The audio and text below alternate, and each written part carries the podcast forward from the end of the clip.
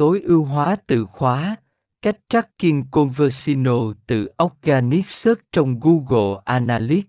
Phần 23 Điều chỉnh chiến dịch dựa trên dữ liệu Conversino đánh giá hiệu suất từng từ khóa.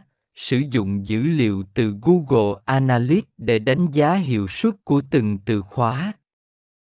Loại bỏ hoặc tối ưu hóa từ khóa không hiệu quả và tập trung vào những từ khóa mang lại tỷ lệ chuyển đổi tốt.